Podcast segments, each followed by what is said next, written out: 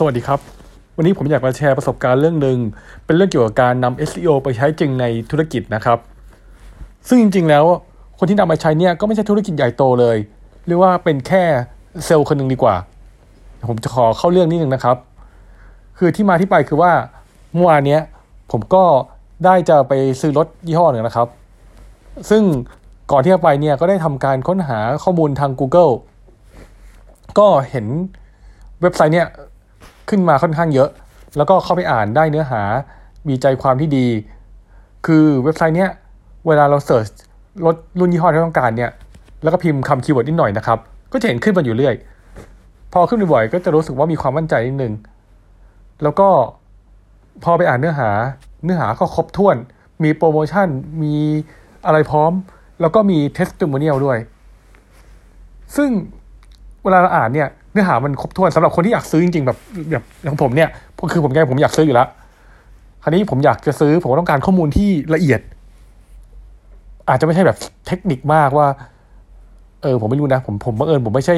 คนชอบรถเลยขนาดนั้น ไม่ใช่เทคนิคแบบว่าเครื่องยนต์รุ่นอะไรวิ่งได้เร็วกี่มาอะไร ผมไม่ได้สนใจ ผมก็อยากรู้ว่ามีโปรโมชั่นอะไรมีฟังก์ชันธรรมดาที่คนปกติอย่างผมเนี่ย ที่ไม่ได้บ้ารถอะแต่ก็อยากจะซื้อรถอย่างเงี้ย มีอะไรบ้างที่ดีกว่ารถปกติอะไรเงี้ยหรือรถยี่ห้ออื่น ผมก็หาข้อมูลก็ได้ข้อมูลที่ครบถ้วน โปรโมชั่นชัดเจนแล้วก็เซลล์ก็ค่อนข้างที่จะมีเซลล์พิชบางอย่าง ที่ผมอ่านแล้วเอ้ยมันโดนใจนะ เช่นสามารถโทรมาได้เลยแม้กระทั่งสี่ทุ่ม อันนี้ผมยกตัวอย่างนะกดว่าเราโทรไปอาจจะไม่ถึงสี่ทุ่มหรอกที่เขาบอกหรือหรือเท่าไหร่ก็ตามแหละผมจำเวลาไม่ได้พูดตรงๆ คือแบบโทรไปเวลาดึกได้ว่างั้นเถอะ ผมก็โทรไปที่อาจจะสองทุ่มหรือทุ่มหนึ่งหรือที่แบบดังเลิกงานอะว่าเขาก็รับสายแล้วก็ได้คุยกัน เขาก็ให้ความรู้ดีไม่ได้มีความลำคาญอะไรนะ คือก็ยิ่งตามเราแล้วก็ เออผมจำไม่ได้อ๋อเราได้ add เออไลน์ไปด้วย ก็ได้คุยกันต่อกันนะครับ ก็รู้สึกว่าเซลล์คนนี้เขามี action ตอบกลับที่ดี ก็เลย สรุปว่าก็เลยได้ซื้อเซลล์คนนี้แหละ ในวันถัดมา ประเด็นคือผมก็ได้มีโอกาสได้คุยกับทางเซลล์คนนี้ก็เห็นว่าเขาเป็น top sales เลยมาจำไม่ได้กี่ปีซ้อน ก็ไม่แปลกใจนะ ผมไปดูการทำการตลาดกระทั่งทางออนไลน์เนี่ยเขาทำได้ดี โอเคผมผมผมจะบอกว่าเขาไม่ใช่นัก SEO นะครับ ผมไปวิเคราะห์เว็บเขาดูเบื้องต้น ก็ทำได้ดีในระดับที่ เพียงพอกับธุรกิจของเขาหรือว่ากลุ่มตลาดของเขา ก็เลยได้ลูกค้าจากตรงนี้ค่อนข้างเยอะมีลีดเข้ามาค่อนข้างเยอะ ผมคิดว่าในหลาย ๆ ธุรกิจเหมือนกัน คนที่ทำ SEO อะมันไม่ได้ advance ขนาดนั้นนะครับ หรือเจ้าของธุรกิจหรือคนที่เป็นเซลล์อะเพราะฉะนั้นถ้าเราทำ SEO ได้ดีในระดับหนึ่งเขาก็สามารถที่จะอยู่อันดับบน ๆ ของ Google ได้ แล้วก็มี lead จากตรงนั้นใช่ไหมครับ ซึ่งเนื้อหาของเว็บไซต์เขาก็มีความแตกต่างจากเว็บอื่นนะ โอเค เว็บไซต์เขาอาจจะ rank ต่ำกว่าบริษัทหรือแบรนด์ของแม่ เพราะแบรนด์เนี่ยเขามีเงินที่จะอัดงบเข้าไปทำ SEO หรือว่ามีข้อมูลหรืออะไรเยอะแยะไปหมดอะแต่ของเขาเนี่ยมันแรงต่ำกว่า แต่เนื้อหาของเขาเนี่ย มันเขียนได้ตรงใจคนอ่านมากกว่าของแบรนด์ ของแบรนด์นี่มันอธิบายสเปคอธิบายอะไรแบบเบื้องต้นอะซึ่งโอเคคนหาข้อมูลอะอาจจะไปหาตรงนี้ได้ แต่พอเราจะซื้อจริงๆอะเรารู้ว่าเราต้องซื้อกับแบรนด์ไม่ได้แล้ว เราต้องซื้อกับดีลเลอร์สักคนหนึ่ง หรือซื้อกับเซลล์สักคนหนึ่งเราก็ต้องไปหาข้อมูลว่าซื้อกับใครดีอีก ซึ่งตรงนี้เป็นคีย์พอยท์ที่เขาจับได้ครับ ก็เลยอยากจะแชร์ตรงนี้ให้ทุกคนทำว่าจริงๆแล้วใครๆก็สามารถทำได้นะ เรื่องเว็บไซต์แล้วก็พยายามทำ SEO หรือว่าทำ Google Ads หรือ Facebook Ads ซึ่งคนนี้เขาก็ทำนะครับ ไม่ได้ไม่ทำก็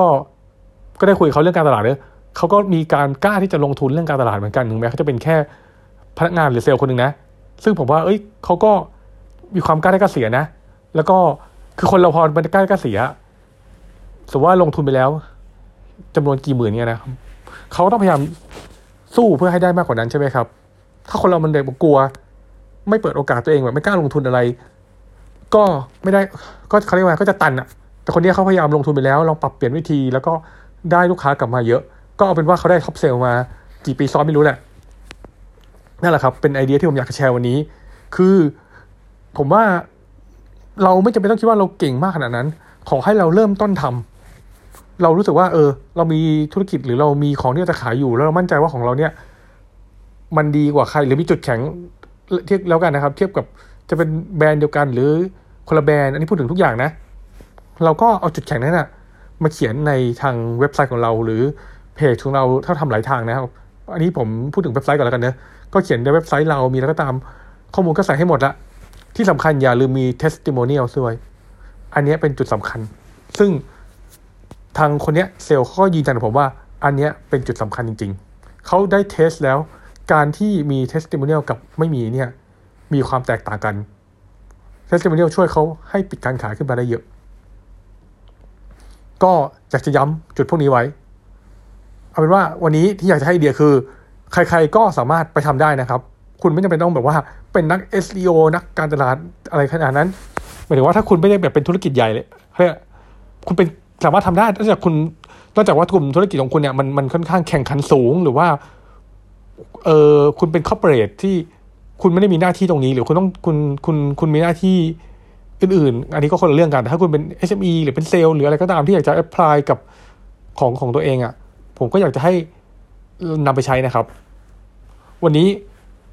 หวังว่าจะได้ไอเดียในการนำไปใช้ประโยชน์นะครับ ในช่วงโควิด ด้วยตอนนี้ทำให้ออกจากบ้านไม่ค่อยได้ ผมว่าก็มีข้อดีข้อเสียนะ ข้อดีก็เราจะได้มานั่งโฟกัสมากขึ้น เรามีเวลาโฟกัสกับสิ่งที่จะเออเขาเรียกว่านะจำเป็นหรือว่าสิ่งที่มันเกิดประโยชน์มากขึ้นถ้าเราใช้เวลาให้ถูกต้องนะครับ